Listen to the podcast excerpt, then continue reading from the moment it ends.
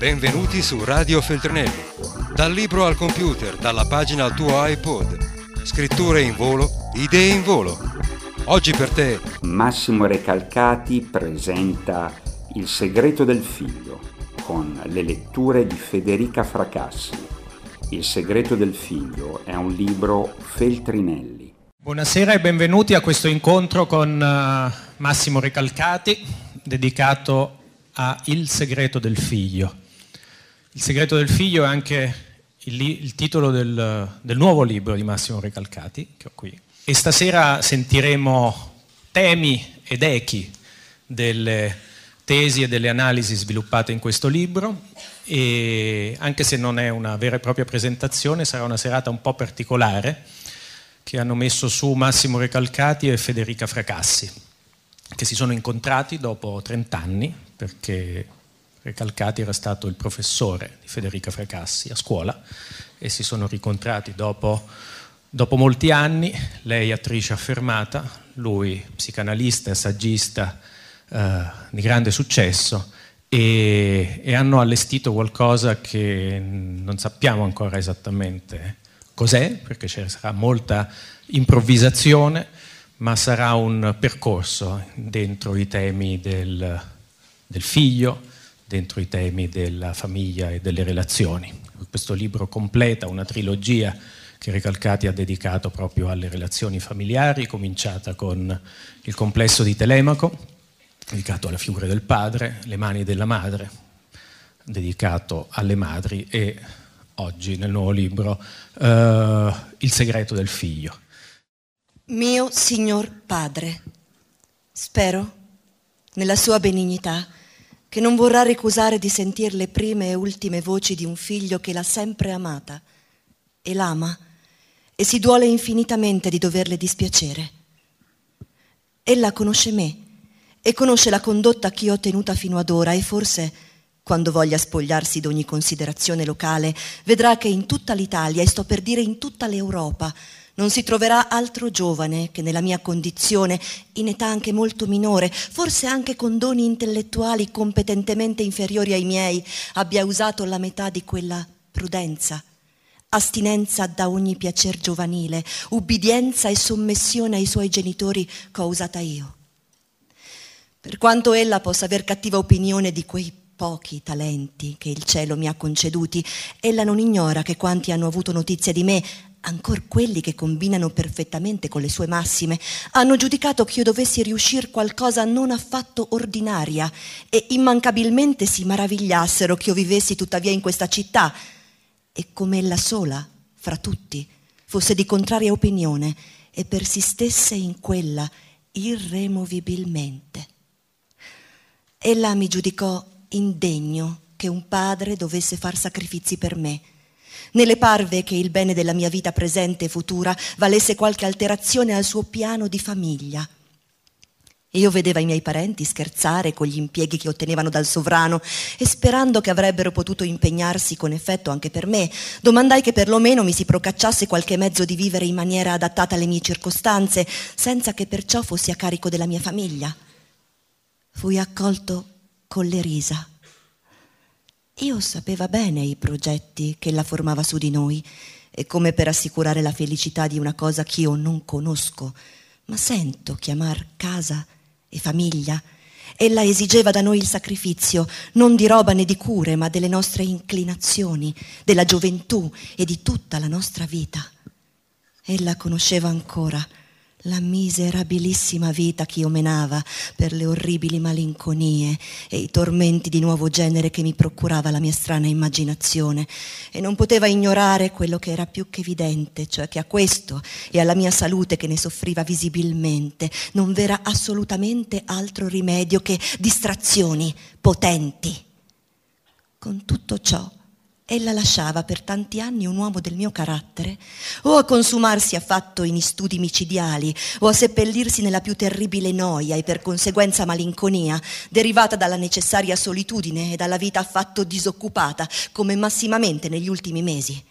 Non tardai molto ad avvedermi che qualunque possibile e immaginabile ragione era inutilissima a rimuoverla dal suo proposito e che la fermezza straordinaria del suo carattere, coperta da una costantissima dissimulazione e apparenza di cedere, era tale da non lasciar la minima ombra di speranza. Tutto questo e le riflessioni fatte sulla natura degli uomini mi persuasero ch'io, benché sprovveduto di tutto, non dovea confidare se non in me stesso. Ed ora che la legge mi ha già fatto padrone di me, non ho voluto più tardare a incaricarmi della mia sorte. Io so che la felicità dell'uomo consiste nell'essere contento e però più facilmente potrò essere felice mendicando che in mezzo a quanti agi corporali possa godere in questo luogo.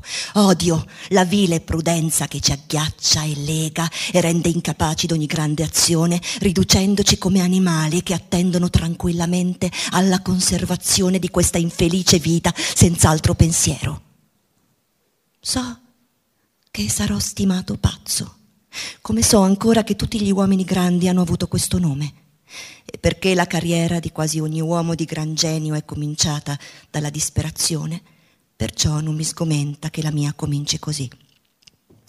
Voglio piuttosto essere infelice che piccolo. I padri sogliono giudicare dei loro figli più favorevolmente degli altri, ma ella per lo contrario, ne giudica più sfavorevolmente d'ogni altra persona e quindi non ha mai creduto che noi fossimo nati a niente di grande. Forse anche non riconosce altra grandezza che quella che si misura coi calcoli e con le norme geometriche. Ma quanto a me, non mi sono mai creduto fatto per vivere e morire come i miei antenati.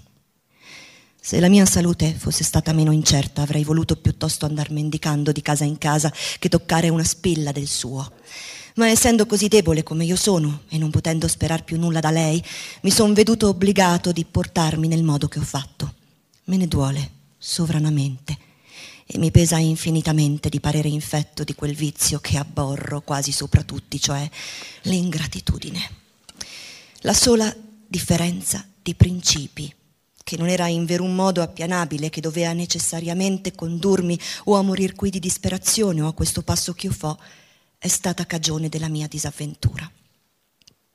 Quello che mi consola è il pensare che questa è l'ultima molestia che io le reco e che serve a liberarla dal continuo fastidio della mia presenza e dai tanti altri disturbi che la mia persona le ha recati e molto più le recherebbe per l'avvenire.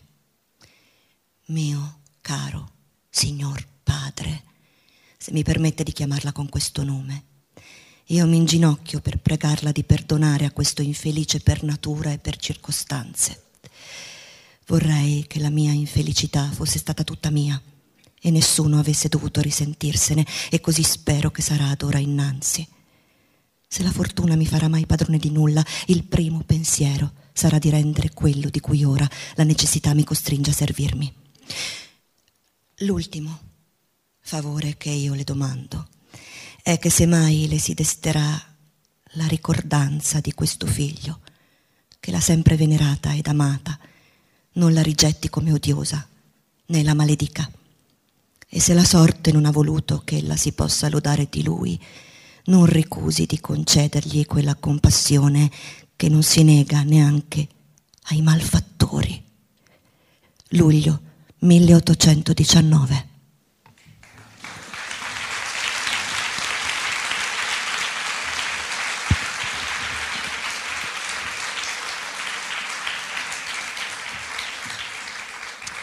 Ecco, abbiamo ascoltato una celebre lettera di Giacomo Leopardi, giovane al padre, eh, una lettera che per i toni, gli echi, ricorda molto quella di Kafka. Eh. Cos'è è in primo piano in questa lettera? È la mano pesante del padre, eh, l'idea che il padre è il luogo di una legge severa, di una legge che punisce inesorabilmente, di una legge che schiaccia la vita. In primo piano qui abbiamo il progetto che il padre ha sui figli e il destino che i figli hanno a partire da questo progetto.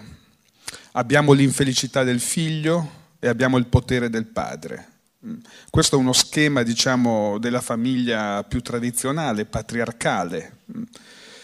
dove in, al centro c'è, come abbiamo sentito, il piano di famiglia. Eh. Il padre è l'artefice di un piano di famiglia a cui la vita del figlio si deve necessariamente con sacrificio adeguare. Mm. Questo è il dramma della famiglia patriarcale. È il dramma appunto di una legge quella del padre che pare si presenta col volto dell'inumanità, eh, della disumanità. Questo padre, il padre di Leopardi, per come Leopardi ce lo ha descritto in questa lettera, ricorda e ci riporta subito ad uno dei padri di cui faccio il ritratto nel libro, che è il padre di Edipo, Laio.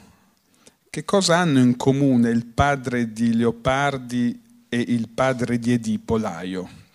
Non ricostruirò tutta la storia di Edipo, anzi parleremo poco di Edipo questa sera, ma almeno di suo padre un po' sì. Ehm, voi sapete che la vicenda di Edipo, dell'Edipo re di Sofocle, si apre con un voto di morte del padre verso il figlio. Laio è deciso, determinato a dare la morte al proprio piccolo Edipo e lo consegna nelle mani di un pastore affidandogli appunto questo compito spietato, eh, uccidere il bambino appena nato. Perché Laio eh, si comporta in questo modo? Perché aveva interpellato prima della nascita di Edipo l'oracolo e l'oracolo aveva fatto questa profezia, tuo figlio sarà il tuo assassino, tuo figlio si impossesserà della tua sposa e da lei avrà dei figli. Dunque c'è una profezia terribile di parricidio e di incesto che sgomenta Laio e in tutta risposta Laio decide di dare la morte al figlio. Qual è il punto che volevo almeno questo mettere in evidenza eh, in, questo, in, questo, in questa origine della tragedia di Edipo? In fondo non è eh, sempre così, almeno per una parte, eh, la parte più fondamentale della profezia. Non è sempre così, cioè non è sempre che i figli portano con loro stessi il destino di morte dei loro genitori. Eh. Non è che la bellezza di un figlio, no? la, l'atroce bellezza di un figlio, consista anche nel fatto che quando un genitore lo guarda vede non solo il proprio riflesso e la propria continuità nella, nel tempo, ma vede anche il proprio destino mortale. Lo dice chiaramente Hegel. Un figlio ricorda sempre al genitore la sua natura mortale. Il destino del figlio in fondo non è sempre quello di oltrepassare eh, la vita dei propri genitori, non è quello di dare la morte, alla vita dei propri genitori. È per questo che, per esempio, quando un figlio muore, l'evento della morte di un figlio è veramente tra gli eventi più inconcepibili che possano esistere, no? perché altera profondamente questa catena temporale. I figli, nella loro bellezza atroce, ricordano ai genitori il loro destino mortale. Questo in fondo dice l'oracolo a Laio tuo figlio ti ucciderà, come tutti i figli sono destinati a uccidere i loro genitori, i loro padri. Eh. I figli sono, sopravvivono eh, alle loro origini. E Laio di fronte a questa verità, a questa sentenza, reagisce come il padre di Leopardi, cioè reagisce in modo padronale, non è in grado di accettare il proprio inevitabile tramonto non è in grado di accettare il destino che lo riguarda, che riguarda tutti noi, no? quello dell'avvicendamento delle generazioni. Il primo compito, uno dei primi compiti dei padri è appunto quello, quello di saper tramontare, di saper lasciare il posto, di saper morire. Il mio grande professore Franco Fornari descriveva il padre come signore della morte cioè come qualcuno che aveva un rapporto particolare con la morte. E dunque invece di lasciare il passo, Laio come farà di nuovo nel crocevia dove incontrerà senza riconoscerlo il proprio figlio, nella scena appunto del duello mortale tra il padre e il figlio che costituisce un passaggio fondamentale del, dell'Edipo Re, ecco invece di lasciare il passo colpisce a morte il figlio, nega al figlio il suo segreto. Questa è una parola che tornerà spesso questa sera.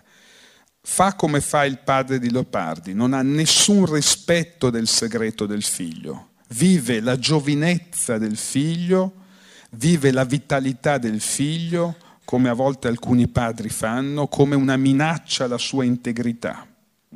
Odia la giovinezza del figlio perché la giovinezza del figlio porta con sé il destino mortale del padre.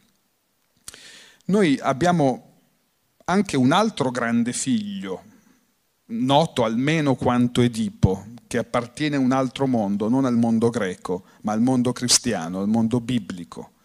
E questa figura di figlio è per esempio il figlio Isacco, nella scena fondamentale del sacrificio di Isacco, raccontata dall'Antico Testamento. Sappiamo, abbiamo in mente tutti la, la trama eh, che precede questo momento del sacrificio di Isacco.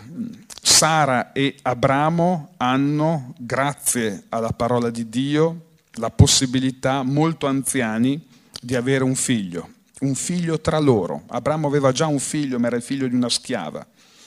Sara, ormai anziana, riceve il dono di Dio insperato, accoglie nel suo corpo la vita di Isacco, genera Isacco e Isacco diventa il figlio della promessa di Dio, della parola di Dio, il figlio più amato da Sara e da Abramo, l'unico solo figlio.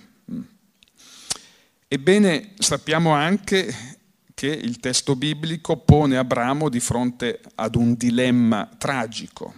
Il Signore chiede ad Abramo che gli venga sacrificato il figlio più amato, Isacco. Gli parla e gli chiede di portare sul monte del sacrificio il corpo legato del proprio figlio e di sacrificarlo alla sua potenza.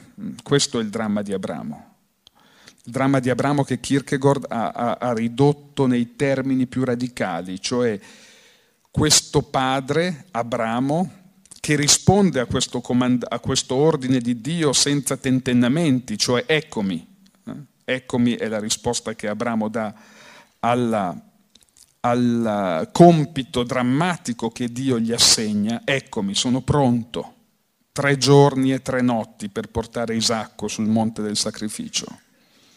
Kierkegaard dice il dramma di Abramo è il conflitto insanabile, irriducibile tra due leggi. O Abramo accoglie la legge etica e come padre non, non uccide il figlio, ma difende la sua vita, ma in questo modo Abramo contraddirebbe la legge di Dio, o Abramo obbedisce alla legge di Dio, cioè dà a Dio quello che Dio chiede, cioè suo figlio come, come sacrificio, sacrificio, oggetto del sacrificio, ma in questo modo Abramo contraddirebbe la legge etica, non sarebbe più un padre. No? Che nome avrebbe quel padre che appunto decide per la morte del figlio? Questo è il bivio. Abramo si trova su questo bivio. Se rispondo a Dio e uccido il figlio, non sono degno di essere un padre, ma se salvo la vita del figlio, disobbedisco alla volontà di Dio, non sono degno di essere un figlio di Dio. Questo è il dramma di Abramo, è il dramma di Abramo. Ma certo che noi potremmo dire che Dio sadico è, che Dio sadico è quel Dio che esige una prova così tremenda, no? che porta un padre alle soglie dell'assassinio del proprio figlio. Che razza di Dio è? Certo, se leggessimo in questi termini, solo in questi termini, la prova di Abramo, dovremmo dire che Dio è un Dio spietato che porta Abramo sulle soglie di un bivio impossibile, radicalmente impossibile.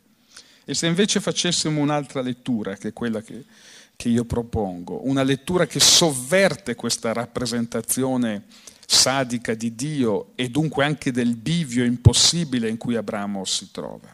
E se dovessimo cioè pensare che Abramo è una figura di padre che rovescia completamente il padre di Leopardi, che rovescia completamente il padre di Edipo, se Abramo è l'antilaio, in che senso Abramo sarebbe appunto l'antilaio?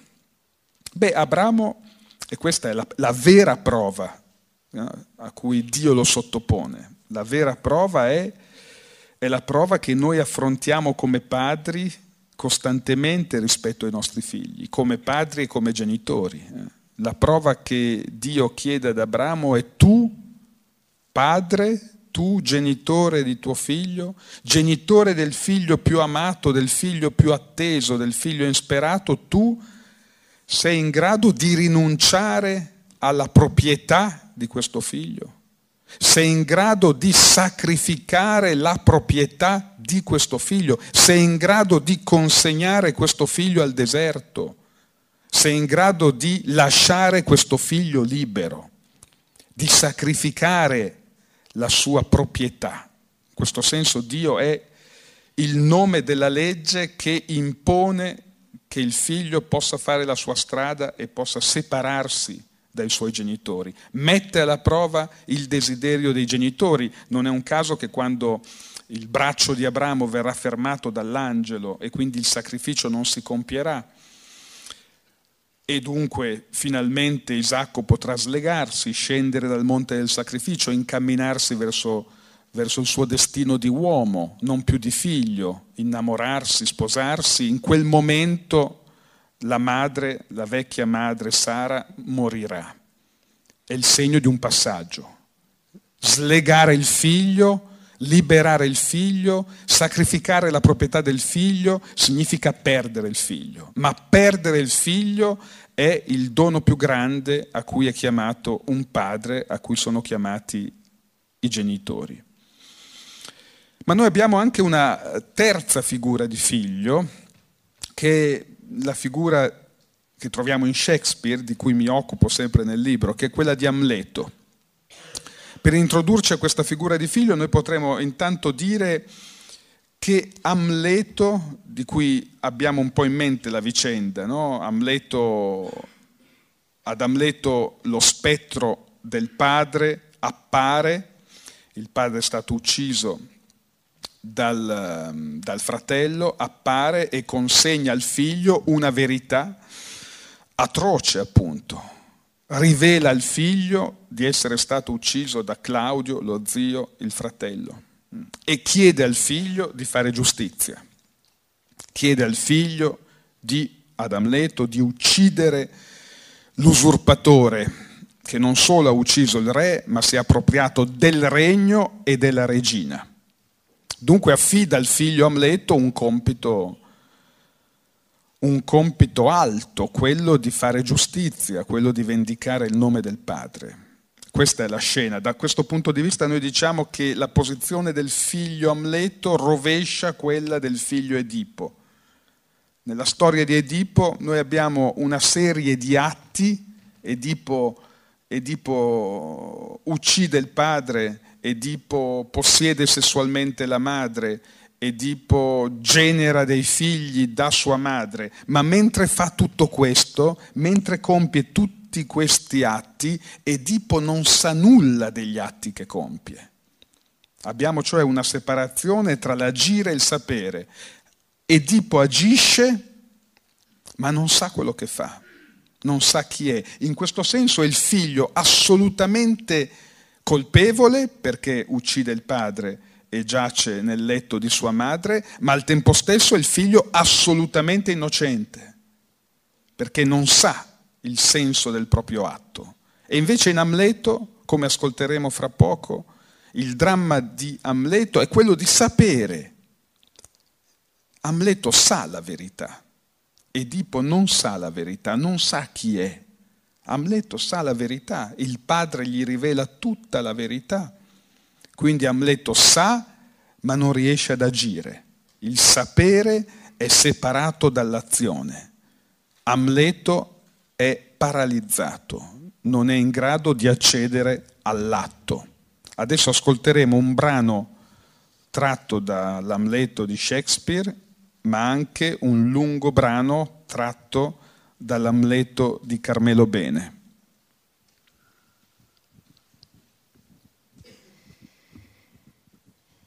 E io, povero, tardo, opaco, triste, Giovannino dei sogni, io, inetto a agire, non ho battute.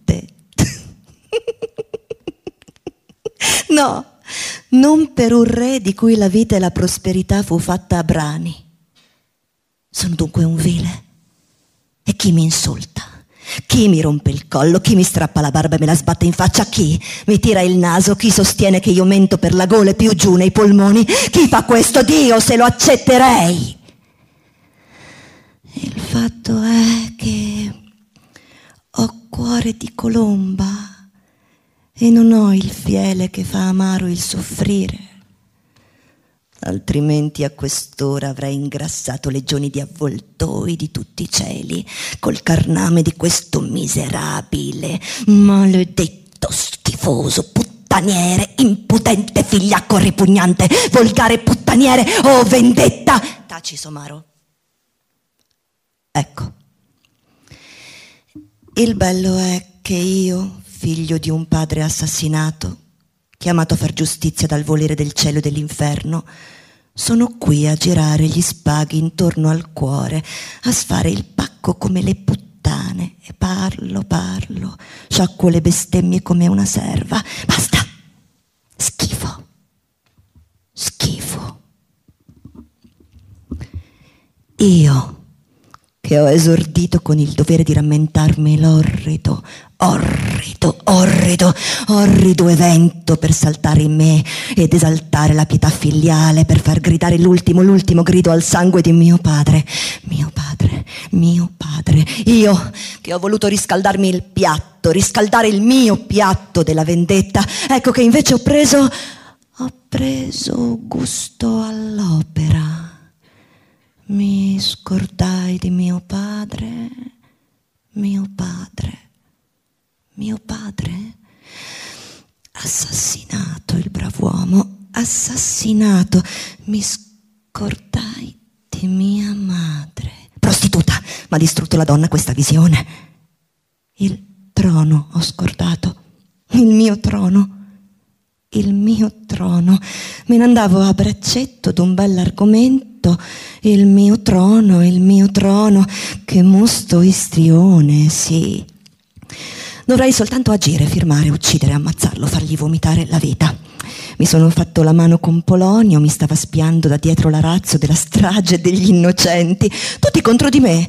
E domani magari sarà la Erte, dopodomani Fortebraccio, quel dirimpettaio. Agire! Bisogna uccidere, Cate, o evadere da qui. Oh, evadere, evadere, evadere, libertà, libertà, amare, vivere, sognare, essere celebri lontano da qui. Oh, cara aurea mediocritas, ma l'arte tanto grande, la vita così breve, orrido orrido, orrido. Ho forse ancora vent'anni, trent'anni da campare, poi verrà il mio turno, come è venuto per gli altri, tutto tutto, che sventura non esserci più. Sì, voglio andarmene via domani e informarmi per tutto il mondo dei più adamantini procedimenti di imbalsamazione. Ah, tutto è bene, quel che non finisce mai, come m'annoio superiormente. E allora che aspetto qui? La morte? Io? Morire? Sì, d'accordo, si muore, ma non essere più, non esserci più. Parole, parole, parole, parole. Ma che cosa mi ci vuole se mi dice poco o niente? Basta. Quando ho fame ho fame, quando ho sete ho sete, quando voglia ho voglia. Allora, se l'idea della morte mi è così lontana, vuol dire che la vita mi ha in balia, vuol dire che la vita mi reclama, allora vita mia a noi due.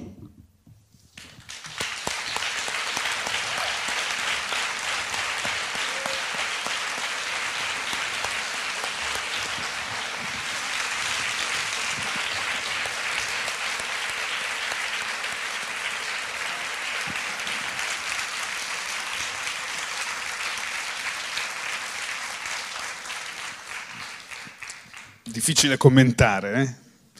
Tra l'altro era difficile anche distinguere Shakespeare da, da Carmelo Bene. Eh? La, parte, la, prima parte, eh, se non sbaglio, era Shakespeare e la seconda è Carmelo Bene. Ecco, ehm, abbiamo sentito dei significanti, cioè delle parole che tornavano eh, con più frequenza di altre. Eh? Orrido, orrido, orrido, per esempio. E abbiamo sentito anche un tema che tornava più di altri, quello della morte, per esempio. E anche abbiamo sentito una difficoltà che tornava più di altre, quella dell'azione. Ecco, perché Amleto non riesce a portare a termine il compito che il padre gli assegna? Quello di fare giustizia, di vendicarlo. Qual è la tesi di Freud su questo? Freud legge Amleto a partire da Edipo, cioè dal desiderio edipico. In fondo, perché Amleto non riuscirebbe ad uccidere Claudio? Perché si arresta al di qua dell'atto, salvo appunto che nel finale uccide un po' tutti, se stesso compreso? Perché, dice Freud, in fondo Claudio, l'usurpatore, colui che si è impossessato di sua madre, della regina, Claudio, l'assassino di suo padre, è la traduzione nella realtà dei desideri inconsci di Amleto. Il desiderio inconscio di Amleto è un desiderio edipico. Amleto come Edipo desidera la madre, e la morte del padre. E dunque, dice Freud, è per questo che Amleto non riesce a passare all'atto, perché quando guarda Claudio, colui che dovrebbe uccidere, in realtà vede se stesso. Dunque non può colpire Claudio perché Claudio non è altro che l'esteriorizzazione di se stesso. Assomiglia ad Amleto, è Amleto. Questa è la tesi di Freud, è la tesi quale, con la quale Freud spiega la paralisi dell'atto in Amleto. Lacan fa fare un passo ulteriore e Lacan è come se eh, desse ragione alla lettura che Carmelo Bene fa dell'Amleto, dove mette in luce appunto l'orrido, c'è qualcosa di orrido, c'è qualcosa di orrido. E orrido è tutto ciò che finisce Orrida è la vita perché è vita destinata alla morte. E allora per Lacan la morte di un padre, nel caso specifico la morte del padre di, di Amleto, o se volete, per riportare la cosa più tra di noi, quando un padre muore, quando noi facciamo esperienza della morte di un padre, non è semplicemente la morte di qualcuno a noi molto caro, eh, di una persona per esempio amata, ma è la morte della vita. Il fatto che il padre possa morire, per esempio per un bambino, è un pensiero impensabile, perché il padre è il guardiano della vita.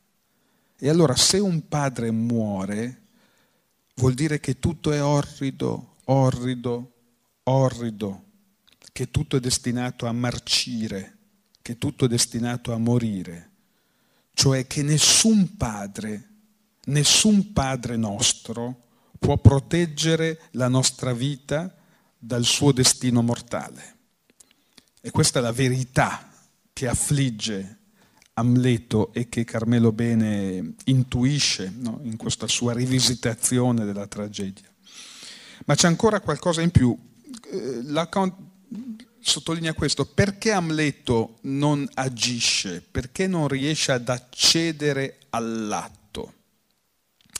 Perché per accedere all'atto, e in effetti poi Amleto accede all'atto, ma solo a partire da un passaggio della tragedia, accede all'atto solo quando in un momento importante dell'atto quinto Amleto scende nella fossa dove è deposta Ofelia.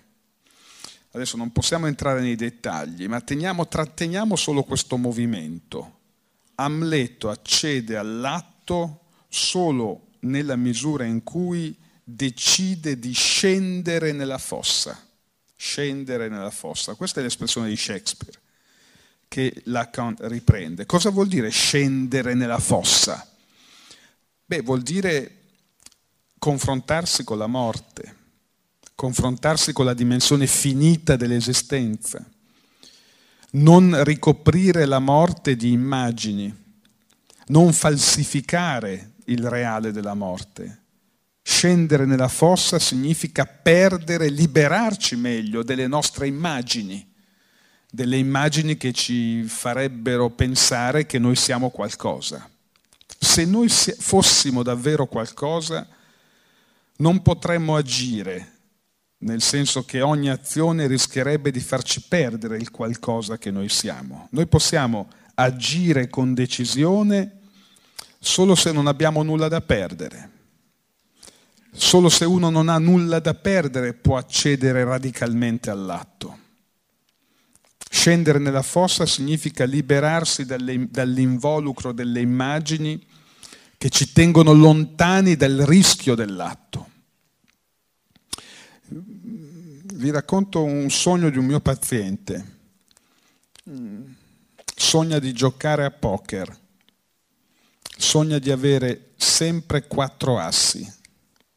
Sogna di vincere tutte le partite. Sogna di vincere tutte le partite e sa di vincere dall'inizio perché ha quattro assi cosa gli succede nel sogno, e poi è il dramma della sua vita, che nessuno vuole più giocare con lui. Rimane solo con i suoi quattro assi.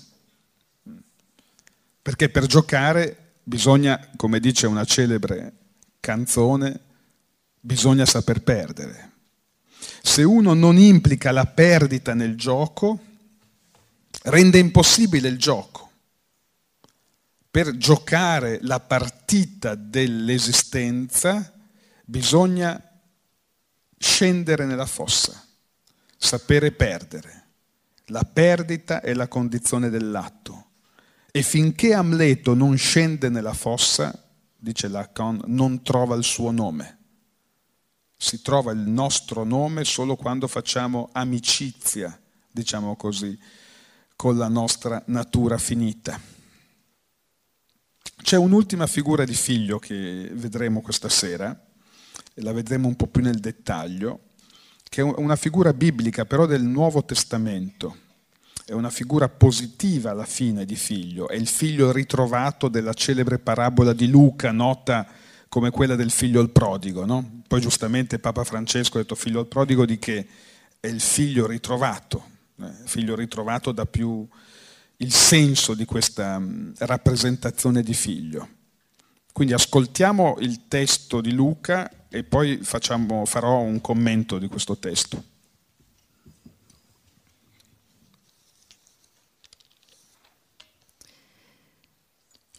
Poi disse, un uomo aveva due figli e il più giovane di loro disse al padre, Padre, dammi la parte del patrimonio che mi spetta ed egli spartì tra loro i beni. E pochi giorni dopo, raccolta ogni cosa, il figlio più giovane partì per un paese lontano e là dissipò tutto il suo patrimonio vivendo dissolutamente. Ora, speso che ebbe ogni cosa, venne una grande carestia in quel paese ed egli cominciò ad essere nel bisogno. E andò e si mise al servizio di un abitante di quel paese che lo mandò nei suoi campi a pascolare i porci ed egli volentieri si sarebbe sfamato con le carrube che mangiavano i porci e nessuno gliene dava. Allora, tornato in sé, disse, quanti salariati di mio padre abbondano di pane mentre io qui muoio di fame? Mi alzerò, andrò da mio padre e gli dirò, Padre, ho peccato contro il cielo davanti a te, non sono più degno di essere chiamato tuo figlio. Trattami come uno dei tuoi salariati e alzatosi andò da suo padre. Mentre egli era ancora lontano, suo padre lo vide e fu mosso a compassione correndo gli si gettò al collo e lo baciò. E il figlio gli disse, Padre, ho peccato contro il cielo davanti a te, non sono più degno di essere chiamato tuo figlio. Ma il padre disse ai suoi servi, Presto, Portate la veste migliore e rivestitelo. Mettete un anello alla sua mano e calzari ai piedi. E portate il vitello ingrassato, ammazzatelo e facciamo festa mangiando, perché questo mio figlio era morto ed è tornato in vita. Era perduto ed è stato ritrovato. E cominciarono a festeggiare. Ora il suo figlio maggiore era nei campi. Quando al ritorno fu vicino a casa udì musica e cori e chiamato a sé uno dei servi gli domandò cosa fosse ciò. Quello gli disse, tuo fratello è qui e tuo padre ha ammazzato il vitello ingrassato perché lo ha riavuto sano. Si adirò allora e non voleva entrare, ma suo padre uscito fuori lo esortava. Egli rispondendo disse al padre, ecco da tanti anni ti servo e non ho mai trasgredito un tuo comando e a me non hai mai dato neppure un capretto per festeggiare con i miei amici. Ma quando questo tuo figlio, che ha divorato il tuo patrimonio con le prostitute, è tornato, hai ammazzato per lui il vitello ingrassato. Quello gli disse, figlio mio, tu sei sempre con me e ogni cosa mia è tua, ma bisognava festeggiare e gioire, perché questo tuo fratello era morto ed è tornato in vita. Era perduto ed è stato ritrovato.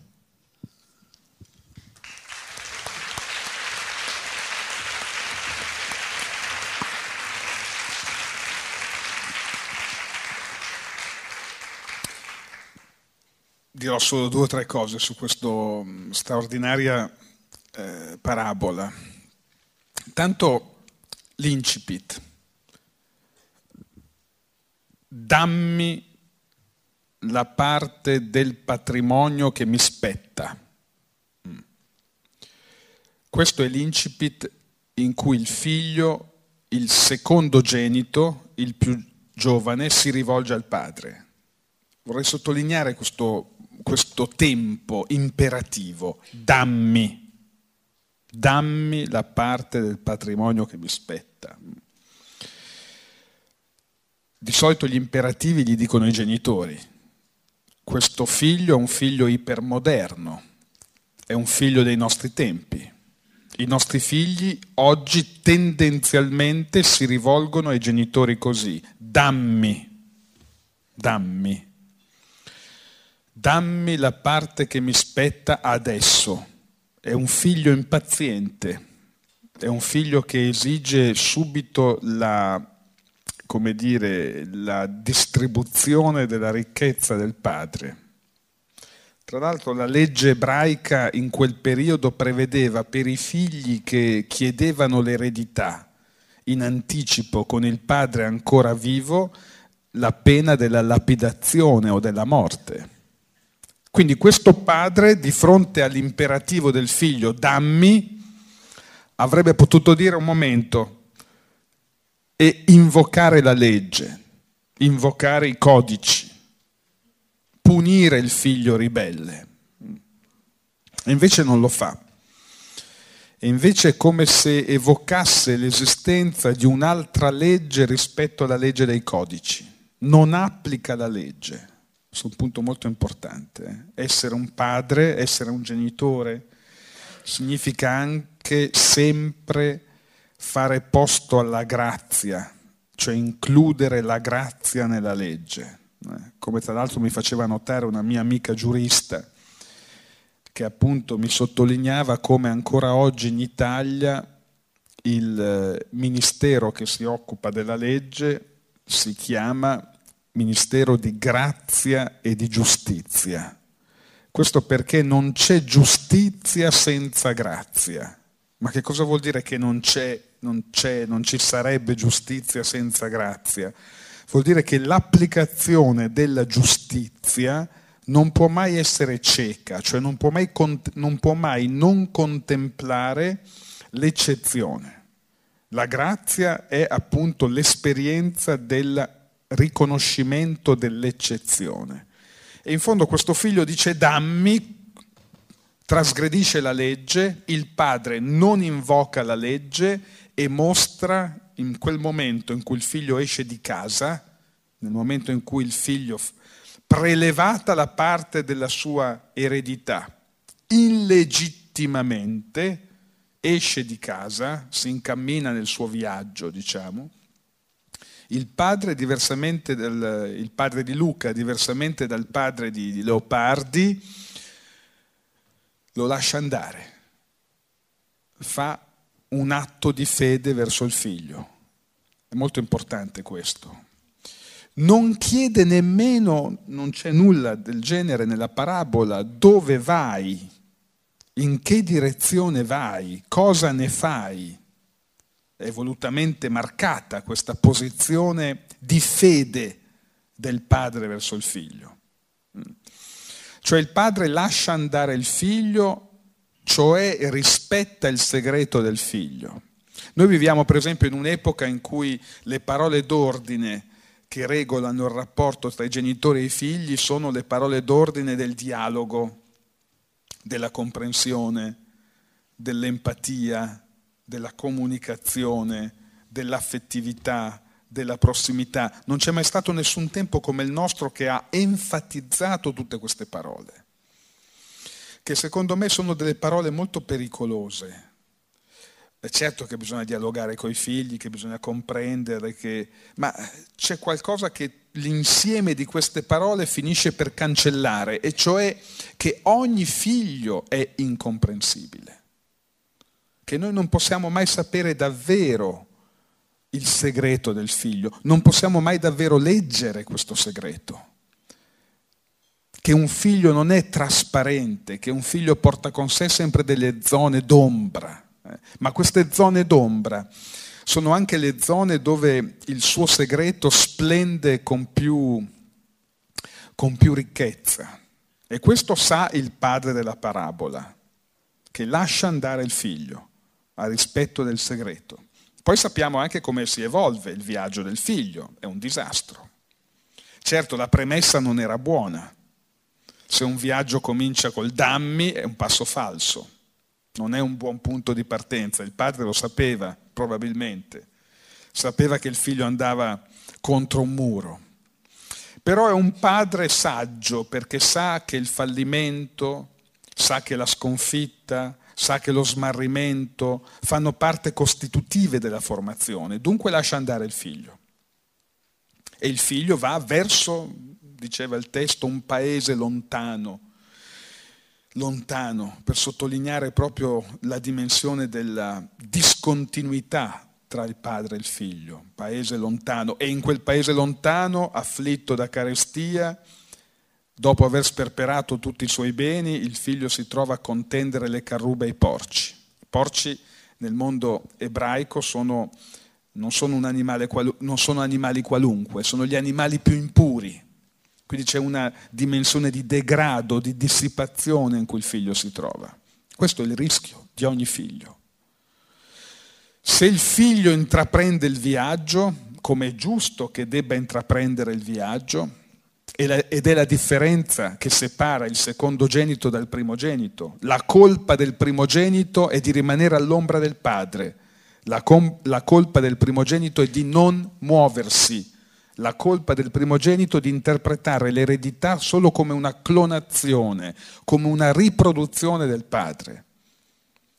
La colpa del primogenito è rispettare formalmente la legge, eh? come il fariseo fa rispetto al pubblicano rispetto formale della legge. Ma Dio sceglie il secondogenito così come sceglie il pubblicano. Sceglie chi fa esperienza della caduta, chi fa esperienza della perdita, chi fa esperienza della sconfitta. Dunque abbiamo questo viaggio e poi abbiamo un tempo in cui il figlio si chiede nella disperazione, nell'abbandono, nella miseria, in cui si trova, si chiede, ma se io tornassi a casa, in fondo mio padre dà salari a un sacco di persone, non sarebbe in grado di darlo anche a me? Questo è il ragionamento che abbiamo ascoltato, eh? che non è un pentimento, che non è ancora, diciamo, un riconoscimento del debito nei confronti del padre. Se volete, è ancora un ragionamento ispirato dall'utile, dal, è, un, è un ragionamento utilitaristico, forse anche un po' cinico. Torno perché tanto mio padre un salario me lo dà, non mi tratterà certo come il peggiore dei suoi servi e comunque me, starei meglio che come sto adesso. Quindi si incammina. Dove avviene cristianamente la conversione, laicamente la trasformazione. Cosa rende possibile una trasformazione autentica del figlio? Beh, il, lo straordinario momento dell'incontro, no? Perché è uno straordinario momento? Perché dobbiamo immaginarci la scena, il figlio che arriva da lontano, come Rembrandt lo, lo, lo, lo dipinge ricoperto di stracci e da lontano il padre lo vede arrivare. Smette di fare qualunque altra cosa, avete sentito bene il passaggio, no? Gli corre incontro, gli getta le braccia al collo, lo bacia. Questa è la asimmetria che regola il rapporto tra padre e figli. In fondo il padre aveva tutte le ragioni per essere, diciamo, adirato nei confronti del figlio. Avrebbe potuto dire bene torni, adesso c'è una punizione, c'è un castigo. Sarebbe stato più logico, sarebbe stato simmetrico. E a volte tra genitori e figli si finisce per cadere nella trappola della simmetria, che è una trappola infernale. Se tu hai fatto questo, io ti punisco con questo. È chiaro che c'è qualcosa nel discorso educativo che non può che essere così, ma se resta così diventa una trappola. Perché è giusto che il figlio abbia dei moti conflittuali, per esempio, verso i suoi genitori. Perché il moto conflittuale è anche un momento di guadagno della libertà. È giusto che un figlio si rivolti ai propri genitori. È giusto che un figlio intrattenga un rapporto anche, diciamo, ostile in certi momenti verso i propri genitori. Ma non può accadere il contrario. Non può accadere il rovescio. Un genitore non deve provare sentimenti ostili, conflittuali, antagonisti rispetto al proprio figlio. Questo è l'insegnamento alto di questa parabola che la posizione del padre non è una posizione speculare, simmetrica rispetto al figlio. Il figlio torna, poteva essere punito, non viene punito, non solo non viene punito, ma il padre gli va incontro. Non è il figlio che va verso il padre, è il padre che va verso il figlio. E questo, questo ribaltamento della direzione, del movimento del padre, che eh, questo padre è sempre in movimento, eh? Perché va verso il figlio, poi va verso l'altro figlio, poi torna a casa, fa la festa, e, diciamo, è un padre in perenne movimento. È il padre che va verso il figlio. E perché fa festa? Questo è un altro punto molto importante. Perché fa festa? Perché accade la festa? Eh, è quello che fa imbestialire il primogenito. Perché fai festa? Io ti ho sempre obbedito e tu nemmeno un capretto per fare una cena con i miei amici. Torna questo che ha dissipato tutto e tu fai festa. E qui c'è, il padre gli spiega molto precisamente, la festa è la festa che è la festa cristiana più alta, è la festa della resurrezione. Che cosa vuol dire resurrezione? Che quello che pareva morto è tornato in vita, che qualcosa ha ripreso vita, che non tutto è morto. Questa è la festa della resurrezione, intesa anche laicamente. Non tutto è morte, che c'è una dimensione della vita che resiste alla morte. Eh, ci sono due piccoli racconti che precedono questa parabola testi, nel testo di Luca avete presente la donna che cerca la moneta in casa, il pastore che cerca la pecorella smarrita. Il pastore che cerca la pecorella smarrita, noi ci andiamo molto veloci su questa immagine che abbiamo metabolizzato nei tempi, immagino, del, del catechismo. Ma immaginate un pastore che ha un gregge, non so, di cento pecore, una, una scappa, e il pastore si mette all'inseguimento di questa una, questa una sola, mettendo a rischio economico, se ci pensate bene, tutta la conservazione dei suoi beni per una, per una sola, per l'eccezione, eh? per il peccatore. Per questo nei cristiani è meglio essere peccatori che giusti, questo ho imparato e ci consola molto, no? Meglio fare gli smarriti che non quelli bravi, perché interessiamo di più il Padre. No? Il Padre è interessato al peccatore, è interessato all'eccezione, non al giusto. Il giusto eh, è già consolato di per sé, diciamo, ma la, la, la dedizione amorevole del Padre è rivolta verso chi si perde. Allora la festa è la festa del ritrovamento. Ma un'ultima cosa, e perché si rende possibile la festa del ritrovamento? Che cosa rende possibile il ritrovamento? Che cosa rende possibile che la vita che pensavamo morta in realtà è vita viva? Beh, c'è una parola nel, nel testo biblico centrale che è la parola perdono o misericordia, come si dice, che in ebraico significa generare qualcosa di nuovo. Generare qualcosa di nuovo. Allora, il perdono è esattamente quello che cercavo di indicarvi prima, è un movimento asimmetrico. Non c'è una reazione punitiva, c'è qualcosa che oltrepassa la reazione punitiva, non c'è l'applicazione della legge c'è la messa in atto di un'altra legge, di un'altra legge. E quindi è il perdono che rende possibile il pentimento. È solo l'atto del padre del perdono che rende possibile a questo figlio riconoscersi come figlio. Questo è centrale, questo è il dono più grande. È il dono della possibilità, diciamolo in termini laici, io vedo in questo dono il dono della possibilità di ricominciare quello che, con cui Lacan definiva l'esperienza dell'analisi. Eh. Io lo ripeto spesso questo. Eh, una volta chiesero a Lacan a cosa serve un'analisi, a cosa serve una psicanalisi e, e Lacan rispose in modo molto semplice, in modo molto preciso, una psicoanalisi serve per ripartire, cioè per ricominciare, cioè per risorgere. Un'ultima cosa prima dell'ultima lettura di Federica. Beh, il viaggio è pieno di insidie, ma il viaggio, per come io l'ho letto in questa grande metafora del figlio, è il luogo del segreto. È il luogo del segreto, dove c'è esperienza, dove un figlio può fare esperienza, ma dove noi facciamo esperienza.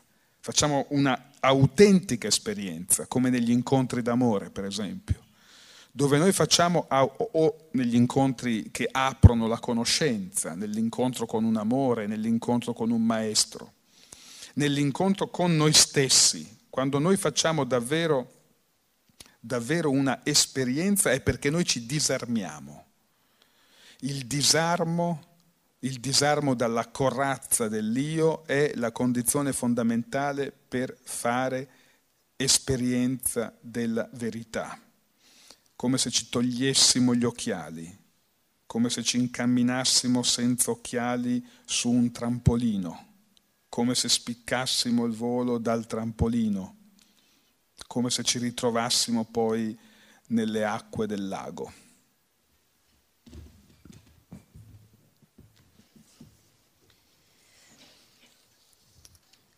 Si incamminò lungo lo stretto pontile di legno che portava al trampolino si tolse gli occhiali e li posò a fondo della scaletta.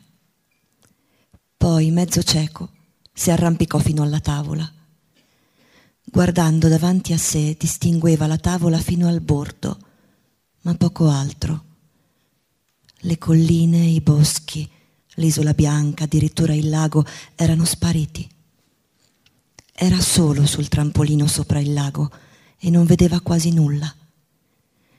L'aria era piacevolmente calda, il suo corpo era piacevolmente caldo e si udiva solo il rintocco delle palle da tennis e di tanto in tanto un rumore metallico quando in lontananza qualche campista tirava un ferro di cavallo e centrava il piolo. E quando inspirava non c'era puzza di Secaucus, New Jersey. Si riempì i polmoni dell'aria innocua e pulita delle Pocono Mountains.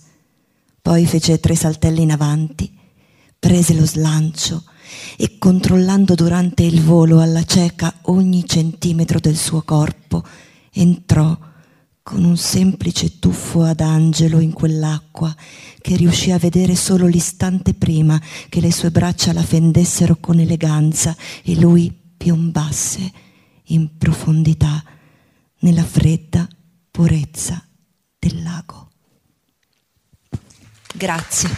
Grazie. Questo è Philip Roth.